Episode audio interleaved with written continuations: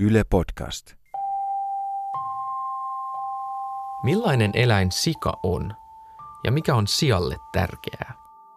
Sian silmissä on jotain hyvin inhimillistä, mutta kuinka paljon yhteistä meissä on? Sikatiloilla sijat elävät hyvin rajoitetuissa ympäristöissä verrattuna villisikoihin, mutta kun sijoille annetaan enemmän liikkumavaraa, niistä alkaa tulla esiin yllättäviä piirteitä – Tiesitkö esimerkiksi, että siellä on vahva tarve rakentaa pesä porsailleen? Se vapaus, mikä noilla sijoilla tuolla nyt tuolla ryhmässä on ja tuossa toiminnassa, niin kyllähän se on niin uskomatonta, mitä kaikkea ne kykenee ja haluaa touhua ja touhuavat sen eteen, että niillä on se oma päätäntävalta. Tämä podcast on Villi Mieli. Minun nimeni on Jussi Nygren. Siika on kyllä sellainen eläin, että kun siihen kerran tutustuu, niin jää helposti koukkua. Se, se on niin hirveän mielenkiintoinen ja moniulotteinen ja, ja aktiivinen ja niin kuin siellä tapahtuu niin paljon koko ajan. Eläinten hyvinvointitieteen professori Anna Waalruus Helsingin yliopistosta on erikoistunut emakoiden ja porsaiden hyvinvointikysymyksiin. Tehdessään väitöskirjansa hän vietti päivittäin tuntikausia sikoja tarkkaillen – Tänä aikana hänestä tuli melkeinpä osa laumaa. Oli yksi pieni possu, joka sitten sattui niin, että sen, sen isä, emakko siis, tai sieltä toimii niin, että jokaisella possulla on isä, mistä ne saa maitoa, niin se emakko oli onnistunut talloa tämän yhden possun nisän. Ja sitten me päädyttiin sen kokeen takia, että se saa jäädä sinne pahnuen kanssa olemaan, mutta sitten se ruokittiin aina niin kuin lisämaidolla. Niin, niin sitten se oli hassu, kun se oli sitten oppinut sen, että kun mä oon huoneessa ja emakko kutsuu pahnuen imettämään, niin sen sijaan, että tämä pikkupossu, jota me kutsuttiin plytteniksi täällä Ruotsissa, niin, niin sen sijaan, että se olisi juossut emonsa luokse, niin se tuli niin kuin huutaa mulle, että hei, että, että mäkin haluan maitoa. Wow, okei, okay. eli sulla on käytännössä kokemus siitä, millaista on olla niin kuin sikaporsaan emo. No melkein joo, ja se oli aika, aika hurja. Sitten mä lähdin, tämä tapahtui Ruotsissa, niin olin sitten kuukauden Suomessa ja palasin sitten, ja tämä oli silloin siirtynyt jo seuraavalle osastolle tämä porukka, ja sitten mä ihan huvikseni menin huoneeseen ja, ja tota, hu, huusin sieltä, että blyytteen. ja, ja sitten yksi possu hyppää niin kuin aidalle ja röhkii mulle. Eikä. Et se oli kyllä, se oli kyllä niin kuin jännä, että se muisti vielä niin kuin kuukauden jälkeen näytti muistavan. Mutta ja oli kyllä aika rankkaa sitten niin kuin jättää se sinne. Kun... Sijoille tärkein keino saada tietoa maailmasta on kärsä. Niillä on äärimmäisen tarkka hajuaisti ja kärsä on myös herkkä kosketukselle. Sosiaalisessa kanssakäymisessä kärsien koskettelu on keskeistä.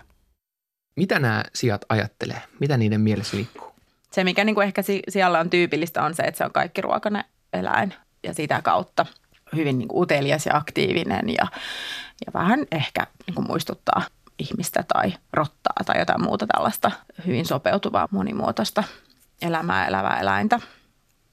Mm, suuri osa sian elämästä kuluu siihen, että se etsii ruokaa ja, ja niin kuin tonki ja tutkii ympäristöään. Se on tyypillistä kaikki ruokaisille eläimille, että niille ei riitä, että vaikka se sika löytäisi jonkun tosi hyvän kohdan, missä on paljon jotain tiettyä ruokaa, niin se ei voi vaan jäädä sinne syömään, koska se ei anna sille sitä niin kuin tasapainosta ravintoa, vaan sen pitää hakea eri lähteistä sitä ruokaa, jolloin se pitää koko ajan niin kuin tutkia sitä ympäristöä, että mistä voisi löytää niitä eri aineksia, mitä se tarvii. Sitten joku laiduntava eläin saattaa olla niin, että se niin löytää sen hyvän laitumen ja sitten se voi olla siinä, eikä sen tarvitse niin kuin lähteä siitä tutkimaan ympäristöä, että se on niin kuin helpompi. Kun siihen täytyy koko ajan selvittää, että mitä sieltä ympäristöstä löytyy.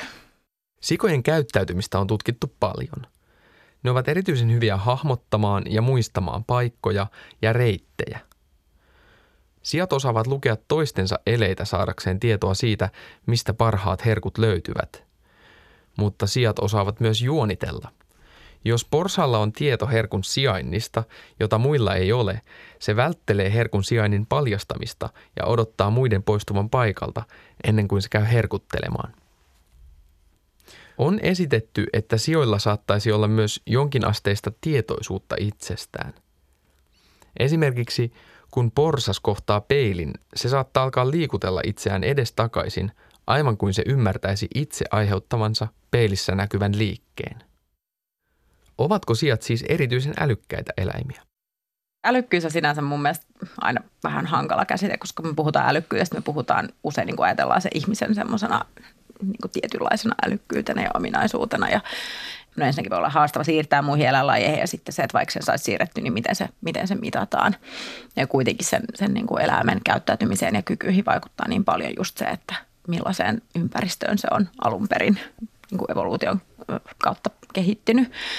Et, et siinä mielessä ehkä sika on just niin meidän mielestä, tai me nähdään sika älykkäänä, koska se on, se on, siinä on paljon niin kuin ihmismäisiä piirteitä sijassa, että se on, se on tämmöinen niin kuin ikuinen oppija ja utelias ja, ja koko ajan niin kuin halu, halu lisätietoa siitä ympäristöstä, mikä liittyy siihen sen, sen niin kuin luontaiseen ympäristöön ja niin kuin ravintotarpeisiin. Ja se, että se on sosiaalinen ja se on aika, aika niin kuin kiinteässä sosiaalisessa ryhmässä elävä verrattuna johonkin mm, esimerkiksi hevosiin, jolla on enemmän niin kuin joustoa siinä, että mikä se ryhmä on, niin, niin sika on, on hyvin perhekeskeinen. Sian taipumukset kumpuavat sen kantamuodon villisian elämästä. Villisikalauma on matriarkaalinen ryhmä, jota johtaa vanhin emakko. Lauma koostuu usein äidistä ja tämän täyskasvuisista tyttäristä sekä näiden keskenkasvuisista porsaista. Aikuistuessaan osa sijoista jää synnynlaumansa ja osa lähtee maailmalle – Täyskasvuiset urokset eli karjut liikkuvat yksin tai poikamiesporukoissa. Ne tulevat osaksi laumaa ainoastaan lisääntymiskauden aikana. Villisijat viihtyvät etenkin lehtimetsäisillä alueilla veden läheisyydessä. Ne etsivät eri vuodenaikoina eri ravinnonlähteitä kasvien juurista hyönteisiin ja matoihin. Ensimmäiset villisijat kesytettiin arviolta 10 000 vuotta sitten – aikana, jona ihmiskunta oli siirtymässä maanviljelykseen. Miten ja missä sika kesytettiin? No sian kantamuotohan on villisika ja nykyään tiedetään kesysian geenien tutkimuksen perusteella, että sika on itse asiassa kesytetty kahteenkin kertaan.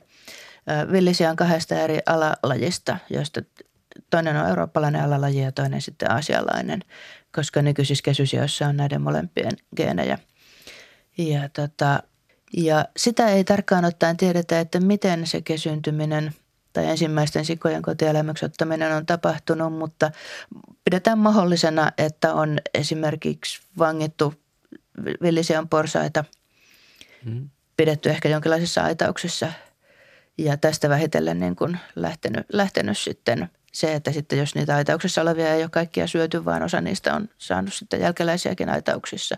Toi on aika erilainen tarina kuin ihmisen ja koiran tarina, joka on, alkaa luonnostaan pikkuhiljaa siitä, että koirat alkaa tonki ihmisten jätteitä ja alkaa olemaan ystävällinen suhde puolia toisin, kun mm-hmm. sitten taas tämä aika väkivaltainen sika otetaan aitaukseen. Korostan, että tämä on niin kuin, tämä sikojen ottaminen aitaukseen on yksi mahdollisuus, että niin kuin, niin kuin todettu, niin siitä ei ole arkeologista todistusaineistoa, että onko näin ollut. Et mahdotonta ei ole sekään, etteikö sika olisi hakeutunut niin kuin itsekin, siis myös tonkimaan ihmisten jätteitä, koska sika on kaikki ruokainen mm. eläin. Ihmisen ja sian yhteinen historia on huomattavasti lyhyempi kuin ihmisen ja koiran.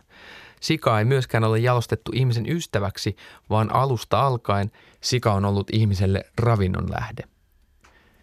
Sian mieli on edelleen villisian mieli. Tietokirjailija ja sikatutkija Helena Telkänranta. Siassa on muuttunut vähemmän kuin esimerkiksi koirassa tässä, tässä kotieläimenä olo vuosituhansien aikana. Mm. Suurimmat muutokset on tapahtunut ulkonäössä – et kesysikahan on no ensinnäkin dramaattisesti karvattomampi, mutta muutenkin niin kuin erinäköinen eläin, koska jalostuksella on pyritty vaikuttaa ennen kaikkea näihin lihantuotanto-ominaisuuksiin. On jalostettu lyhyemmät jalat ja isommat niskalihakset ja kaikkea tällaista. Se, mitä siellä on korviensa välissä, niin se on vielä hyvin samanlaista kuin villisialla. Sitä on paljon tutkittu sikojen käyttäytymistä, sikojen käyttäytymistarpeita, eli niitä käyttäytymismuotoja, joita siellä on välttämätöntä päästä tekemään, jotta se, jotta se voi hyvin. Ja ne on, ne on olennaisesti edelleen täysin samat kuin villisialla – Hyvin keskeistä sian elämässä on maaperän tonkiminen, koska sieltä löytyy erilaisia matoja ja muuta hyviä proteiinilähteitä ja myös juuria. Ja sitten toisaalta pureskeleminen, koska käyttää ennen kaikkea eniten kasviravintoa. Ja myöskin liikkuminen erilaisen ympäristöjen välillä, että niin kuin tämmöinen tutkiva elämäntapa, niin kuin laajoilla alueilla liikkuminen on niille keskeistä. Vesi vaikuttaisi olevan tärkeä elementti villisijoille. Villisijat melkein aina elää jossain veden äärellä tai vesistöjen lähellä. Miksi? Se saattaa liittyä siihen, että sijoilla tämä lämmönsäätelykyky on toisenlainen heikompi kuin useimmilla muilla nisäkkäillä. Siellä ei ole juuri lainkaan hikirauhasia. Sika lämpimällä säällä viilentää itsensä menemällä veteen. Nämä on ollut villisikojen henkijäämiselle niin olennaisia asioita, että villisian ja edelleen myöskin kaikkien meidän kesysikojen aivokemia toimii niin, että kun sika tonkii maaperää tai pureskelee, niin silloin sen aivoissa erittyy serotoninia ja dopamiinia, mielihyväkemikaaleja, joita, joita tarvitaan niin kuin siihen, että voidaan hyvin tai että on ylipäänsä normaali olo. Jos sika ei pääse tonkimaan tai pureskelemaan, jos sika on semmoisessa paikassa vaikka betonilattiaisessa karsinassa, jossa näitä ei pääse tekemään, niin silloin sen aivoissa erittyy luonnottoman vähän näitä mielihyväkemikaaleja. Tarkkaan ei tiedetä, miltä se tuntuu, kun on liian vähän serotoninia ja dopamiinia aivoissa, mutta ihmisillä tämä serotonin ja dopamiinivajaus liittyy tota krooniseen masennukseen. Etenkin tonkiminen ja pureskelu ovat asioita, joita villisijat tekevät jatkuvasti, mutta joihin tuotantosijalla on rajoitetummin mahdollisuuksia. Aktiivisen luonteensa vuoksi sika ei ole helpoimpia kotieläimiä pidettäväksi – Monilla sikatiloilla onkin ongelmia sikojen käyttäytymisen kanssa. Sijoille jaetaan tutkittavaksi esimerkiksi sahanpurua ja olkia. Niiden nuohoaminen on porsaiden lempipuuhaa. Kuinka usein nämä toteutuu, nämä käyttäytymistarpeet? Vai toteutuuko ne oikeastaan koskaan? No, mä tiedän, täydellisesti varmaan toteudu millään sikatilalla, koska se tosiaan, että sika on, jos ajatellaan sitä luonnossa elävää sikaa, niin kyllähän silloin todella paljon mahdollisuuksia tonkia ja tutkia jotain metsä, metsäympäristöä, missä ne, missä ne luontaisesti asuisi, ettei nyt kukaan metsää sinne sikalaa voi rakentaa. Mutta sitten on hirveästi eroja sikaloiden välillä, että joissa on enemmän ja joissa on vähemmän sitä, sitä tongittavaa ja tutkittavaa. Jonkun verran tässä on viime vuosina – näkynyt kehitystä, että Suomessakin on, on panostettu siihen, että me oikeasti, että sikaloissa niin täytetään se lainsäädännön minimi, joka tarkoittaa sitä, että sijoilla, kaikilla sijoilla riippumatta iästä pitää koko ajan olla jonkinlaista, jonkinlaista tekemistä. Jotain olkea, sahanpurua, muuta tällaista tongittavaa materiaalia, plus että niillä on jonkinlainen kiinteä esine, joku puupalikka tai ketju tai muu, mitä ne voi tonkia, että, että kyllä, kyllä me niin ollaan menty siinä eteenpäin. Sikojen mielentilasta on hankala saada tietoa. Sikaloiden pitäjät puhuvat sikasilmästä, eli ammattitaidosta nähdä, milloin sika voi huonosti. Pääsääntöisesti sika voi hyvin silloin, kun se on aktiivinen ja vilkas. Kun sika voi huonosti, aletaan nähdä häiriökäyttäytymistä. Mitä se tekee sen mielelle, se ympäristö? Jos on sikalas, missä ei ole hirveästi tekemistä, niin, niin se silti niin tonkii sitä karsinaa, se tonkii rakenteita, se tonkii vaikka lantaa, mitä sieltä löytyy. Se tonkii sitten se, mikä se mitä tapahtuu paljon on se, että se tonkii sit muita sikoja. Eli tutkii, niin kuin se tutkiminen siirtyy sit muihin sikoihin, kun ympäristössä ei ole sitä tarpeeksi sitä tutkittavaa. Ja sitä pidetään semmoisena ei-toivottuna, kun se saattaa sitten johtaa, no ensinnäkin siihen, että muut sijat ei aina tykkää, että niitä koko ajan tonkitaan ja pureskellaan. Ja, ja sitten myöskin se, että siitä tulee ihan vaurioita. Hannan purenta osittain liittyy siihen, että sika on turhautunut ja etsii niin kuin jotain tapaa päästä sitten turhautumista eroon ja sitten puree toisten sikojen häntiä. Siitä voi tulla tosi paho, pahaa jälkeä. Se on tämmöinen yleinen ongelma sikaloista, mutta sitten toisaalta nähdään myös se, että sit kun siellä ei ole tekemistä, niin niistä tulee, niistä tulee paljon apaattisempia. Et jos siellä ei ole tutkittavaa, niin sen vuorokausirytmi muuttuu niin, että se, se niin tekee paljon vähemmän kuin sellainen sika, jolla on oikeasti tekemistä. Emakot viettävät imetysajan metallisessa kehikossa eli porsitushäkissä. Niiden sisällä emakko ei pääse kääntymään, ainoastaan nousemaan ja menemään makuulle – Häkkejä käytetään sikalanhoitajien työn helpottamiseksi ja toisaalta porsaiden suojelemiseksi, sillä emakko saattaa talloa niitä, jos tilat ovat liian ahtaat. Emakko viettää porsitushäkissä usein jopa neljä viikkoa kerrallaan. Luonnossa villisijat rakentavat risuista pesän porsailleen, ja tämä tarve näkyy myös porsitushäkkiin sidotuissa sijoissa. Ei se nyt emakolle varmaan hirveän mukavaa ole, ja varsinkin se, jos se emakko on siinä häkissä jo – mitä se normaalisti onkin, että se, se laitetaan sinne muutama päivä ennen porsimista, niin sillä on tosi vahva pesärakennustarve siinä vaiheessa. Mm. Emakot se lähtee ihan niin kuin hormonallisista lähtökohdista, että emakolla tulee todella vahva pesärakennustarve ennen porsimista. Ja sitä on aika vaikea toteuttaa silloin, kun ei pysty liikkumaan eikä ole hirveästi sitä materiaalia, mitä, mitä, mitä käyttää. Et, et onhan se häkki siis ongelmallinen emakolle, mutta, mutta Miten se näkyy, se pesän rakennustarve siinä häkissä? Se näkyy levottomuutena. Et kun me ollaan seurattu muun muassa jollain aktiivisuusmittareilla sen emakon käytöstä, niin kyllä siinä näkyy, näkyy sellaista aktiivisuuden niin kuin lisääntymistä, niin sama näkyy häkeissä, mutta toki niillä se on vähän niin rajatumpaa, että kun ne ei voi kääntyä ympäri ja ne ei, ja vaikka niille antaa olkea, niin siinä helposti niin, että se niin kuin, ne tonkii ja kuopii sen olje ja sitten se onkin semmoisessa paikassa, että ne ei enää yläty siihen, kun, kun, kun ei pysty liikkumaan itse, että kyllähän se on. Mutta mut siinä näkyy semmoista, että ne on, nousee seisomaan menemään kuulle, vähän yrittää kävellä ees taas ja sitten ne tonkii rakenteita ja pureskelee niitä putkia ja, ja kuopii sitten sitä lattiaa. Emakoilla, että niille voi sitten nähdä, nähdä tällaista ähm, stereotyyppistä käyttäytymistä jonkun verran ne voi pureskella putkia tai tämmöistä va- va- vakuumipureskelua, että ne niin kuin vaan jauhaa ikään kuin tyhjää. Mikä, Mitä tarkoittaa stereotyyppinen käyttäytyminen? Ö, Stereotyyppinen käyttäytyminen on siis sellainen käyttäytyminen, joka niin kuin toistuu samanlaisena kaavamaisena niin kuin uudestaan ja uudestaan elämällä ilman, että me nähdään semmoista suoraa käytännön hyötyä siitä. Että voihan niin kuin syöminenkin näyttää kovin samanlaiselta, mutta silloin eläin syö. Mutta stereotypia on se, että se tekee jotain, mistä ei ole niin kuin näkyvää hyötyä. Eli siis vähän niin kuin puhutaan pakkoliikkeestä Pakko ihmisillä. Joo, kyllä. Se, sillä on hyöty, koska se ollaan havaittu, että, että semmoinen stereotyyppinen käyttäytyminen saa, saa opioidia ja endorfiineja erittymään, eli elämälle tulee siitä niin kuin se rauhoittaa itseään tai antaa itselle hyvän olon sillä käyttäytymisellä. Vaikka porsitushäkissä emakon liikkumista on rajoitettu, porsaat kirmaavat sen ympärillä vapaina. Toisin kuin vaikka tuotantolehmien kohdalla, sika-emot imettävät porsaitaan aluksi. Kyllähän possut niin kuin ja kommunikoi siinäkin, että, että tyypillisesti vaikka imetyksen jälkeen, niin possut on saanut maitoa, niin sitten sieltä aina jokunen juoksee sinne, niin kuin mä sanon sitä, että ne menee kiittää maidosta, että ne juoksee se emakon niin kuin sinne tota pään eteen ja sitten sit tota kärsällään koskettaa emakon kärsää sitten kuuluu semmoinen ääni, että se on, se on niin kuin hassun näköistä. Hyvinvoivan porsaan päivään kuuluu naistelua ja kisailua sisarusten kanssa.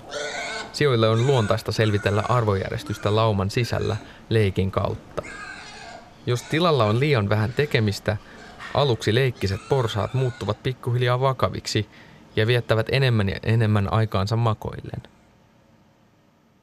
Sikojen olot voidaan kuitenkin järjestää myös niin, että sijoille annetaan enemmän vapautta. Tällöin sijoista alkaa tulla esiin mielenkiintoisia piirteitä. Nyt mä oon saapunut Ollikkalan sikatilalle tänne Vihtiin. Täällä pitäisi olla Suomen onnellisimmat possut. Jari Ollikkala ja hänen tyttärensä Veera Ollikkala pitävät sikoja hyvin poikkeavalla tavalla. Menetelmää kutsutaan ryhmävapaa porsitukseksi. Se tarkoittaa sitä, että sijat kasvavat vapaina samassa ryhmässä koko elämänsä ajan. Järjestelyt saavat aikaan sen, että sijat alkavat käyttäytyä lajityypillisemmin. Meillä emakot on vapaana ryhmissä, kun ne porsii. Niillä on oma yksilöllinen karsina, mihin ne porsii, mutta ne pääsee, pääsee edelleen sieltä niin emakot keskenään niin vapaana käyskentelemään. että meillä niinku eläimet pysyy laumana, niitä ei eristetä missään vaiheessa yksin. Jostain välistä, se on nyt tossa missä pahnoja säilyy. Väärässä paikassa vai? Jos on tullut sieltä nostaa sen aina jostakin. Joo. Emakot elävät hiukan samalla tavalla kuin villisijat. Ne kasvattavat yhdessä poikasiaan. Sijoilla on myös enemmän tilaa kuin tavallisesti ja olkea on tarjolla yllin kylliin. Täällä ne nyt pötköttää. Ne on käytännössä, ne on ollut tuossa tissillä ja ne on nukahtanut tohon, tohon tota, tissille. Et nyt, nyt ei emakkoa luovuta maitoa, mutta se on kiva sit nukahtaa tohon tisulle. Ja ne nukkuu tässä kasoissa. Joo, ne hakee lämpöä ja turvaa toisistaan, niin ne yleensä nukkuu aina porukassa. Herättyään porsaat ovat täynnä energiaa. Ne kirmaavat ja väistelevät toisiaan taidokkaasti. Välillä niiden jalat näyttävät menevän kaikkiin eri suuntiin samanaikaisesti. Ne heittelevät olkea ilmaan ja kaivautuvat syvälle olkikasan uumeniin. Jari Ollikkala on pitkään kasvattanut sikoja tavallisilla menetelmillä, mutta päätti sitten vaihtaa suuntaa. 36 vuotta on, on tota sikojen kanssa elänyt ja, ja saanut siitä elannon. Ja kyllähän tämä niin se vapaus, mikä noilla sijoilla tuolla nyt tuolla ryhmässä on ja tuossa toiminnassa, niin kyllähän se on niin uskomatonta, mitä kaikkea ne kykenee ja haluaa touhua ja touhuavat sen eteen, että niillä on se oma päätäntävalta tehdä ja toimia, mennä, tulla. Ikään kuin ruokaille silloin, kun se itse haluaa ja opettaa niitä porsaita käyttäytymään ja mennään syömään ja pidetään se oma porukka kasassa.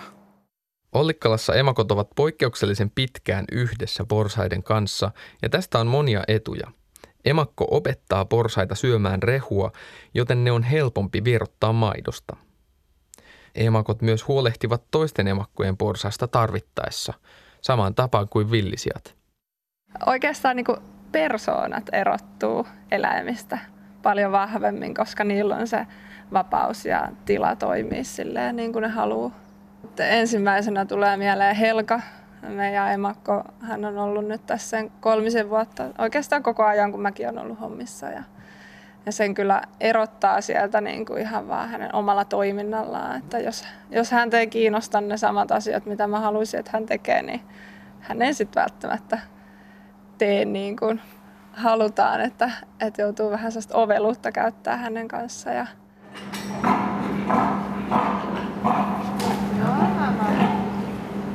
Mitäs tämä emakko haluaa sanoa? Hän vähän ilmoittaa, että jaha, ootko tänne tulossa? Hän on tosi sellainen suojeleva äiti ja ottaa kantaa toisten emakkojen käyttäytymiseen hyvin, hyvin vahvasti omalla äänellään. Ja kun se ihminen menee sinne, niin se on heti valppaana. Hänellä on kova tarve puuttuu just muiden tilanteisiin, että jos emakko on käymässä makuulle ja porsas meinaa jäädä alle ja se huutaa, niin hän tulee paikalle ja ajaa sen emakon ylös niin, että se porsas pääsee sieltä alta, että se niinku on pelastanut mon, monen porsaan hengen tai loukkaantumiselta sillä, että hän, hän tulee paikalle. Siellä on vähän sellaisia laumanvartioita tulee osasta niistä. Eli yksi emakko nyt heräs päiväunilta. Tuli katsoa, että ketäs täällä on. Eikö se tuli, tuli juomaan? Joo. Erityisesti pesän rakennuskyvyt pääsevät oikeuksiinsa Ollikkalassa. Emakko rakentaa pesän niin kuin suojellakseen porsaita, eli Eli luonnossa, kun sen porsimisen ajaksi ne eristäytyy laumasta rakentamaan pesän, mihin ne porsii porsaat, niin se pesä on sellainen suojassa paikka, mikä se vähän piilottaa niitä porsaita niin kuin petoeläimiltä. Sitten tulee sellainen pyöreä suojassa paikka, missä sen on kiva imettää ja se ei myöskään tallaa niitä porsaita. Joo. Joo. Et ne porsaat ei ikään kuin karkaa sieltä, että ne pysyisi siinä yhdessä ja samassa paikassa. Joo. Niinhän siinä käy, että tuolla me yritetään saada olki siihen betonilattian suojaksi, mutta se emakko, kun tekee sitä pesää, niin se siirtelee ne oljet sivuille ja tekee siitä semmoisen potero. Emakot keräilevät pesän rakennustarpeita ympäri karsinaa oman tahtonsa mukaisesti.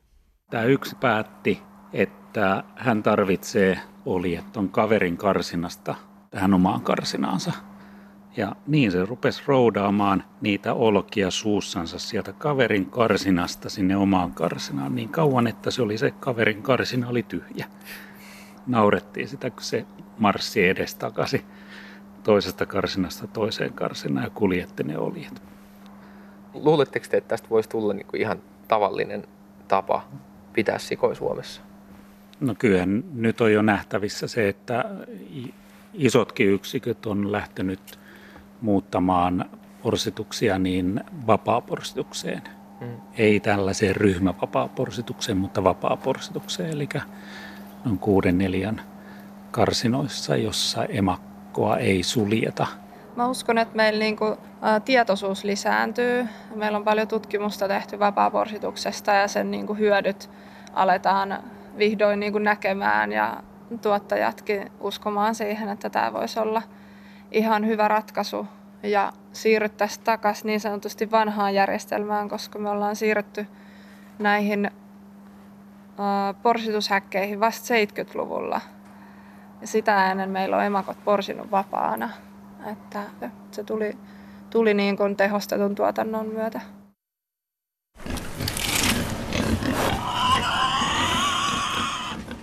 Vierailu Ollikkalaan luo toivoa. Kenties sikoja voisi kasvattaa tavalla, joka tekee oikeutta niiden monimutkaiselle mielelle. Emakot pääsevät täällä rakentamaan perheyhteisöään ja porsaat pääsevät oppimaan emakoilta esimerkiksi ruokailua. Näin elävät porsaat ovat aktiivisia ja reippaan oloisia, eivätkä ne pure toistensa häntiä. Suomessa vapaa porsitus lisääntyy pikkuhiljaa, mutta muutos on hidasta. Esimerkiksi Ruotsissa ja Norjassa emakkojen pitäminen häkeissä on kielletty.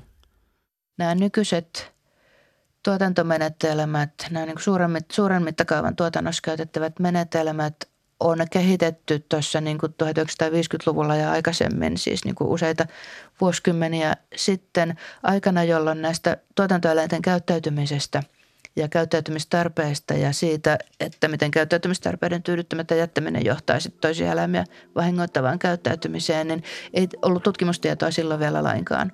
Eli siis nämä nykyiset maataloustuotantomenetelmät on kehitetty niin kuin pahaa avistamatta tilanteessa, jossa ei tiedetty, mitä siitä seuraa niiden eläinten käyttäytymisen kannalta. Ja tämä eläinten käyttäytymistutkimus on sitten kunnolla, siis nimenomaan tuotantoeläinten käyttäytymistutkimus alkanut vasta myöhemmin. Jos kuvittelemme, että jalostus on tehnyt sijoista täysin tuotantojärjestelmään tottuneita, tyytyväisiä ruoantuotantokoneita, se on harhaluulo. Sijoissa näkyy selkeitä ja vahvoja tarpeita, joita kesytys ei ole tukahduttanut. Sian elämä on jatkuvaa uuden etsimistä. Se on haistelua ja tonkimista. Niiden mieli on ohjelmoitu oppimaan monenlaisia ravinnon lähteitä ja kaivamaan ruokaa metsän pohjalta – Tämä toiminta tuottaa niille mielihyvää. Sijoille on tärkeää myös yhteys toisiin sikoihin. Ne ovat tiiviissä laumoissa eläviä eläimiä. Sikojen käyttäytymistarpeet ovat lähes täsmälleen samoja kuin niiden muinaisten villien esiemojen. Tarpeet eivät katoa mihinkään, vaikka sijat syntyvät tuotantotiloihin, jotka eivät voisi olla kauempana niiden luontaisesta ympäristöstä, eli metsästä.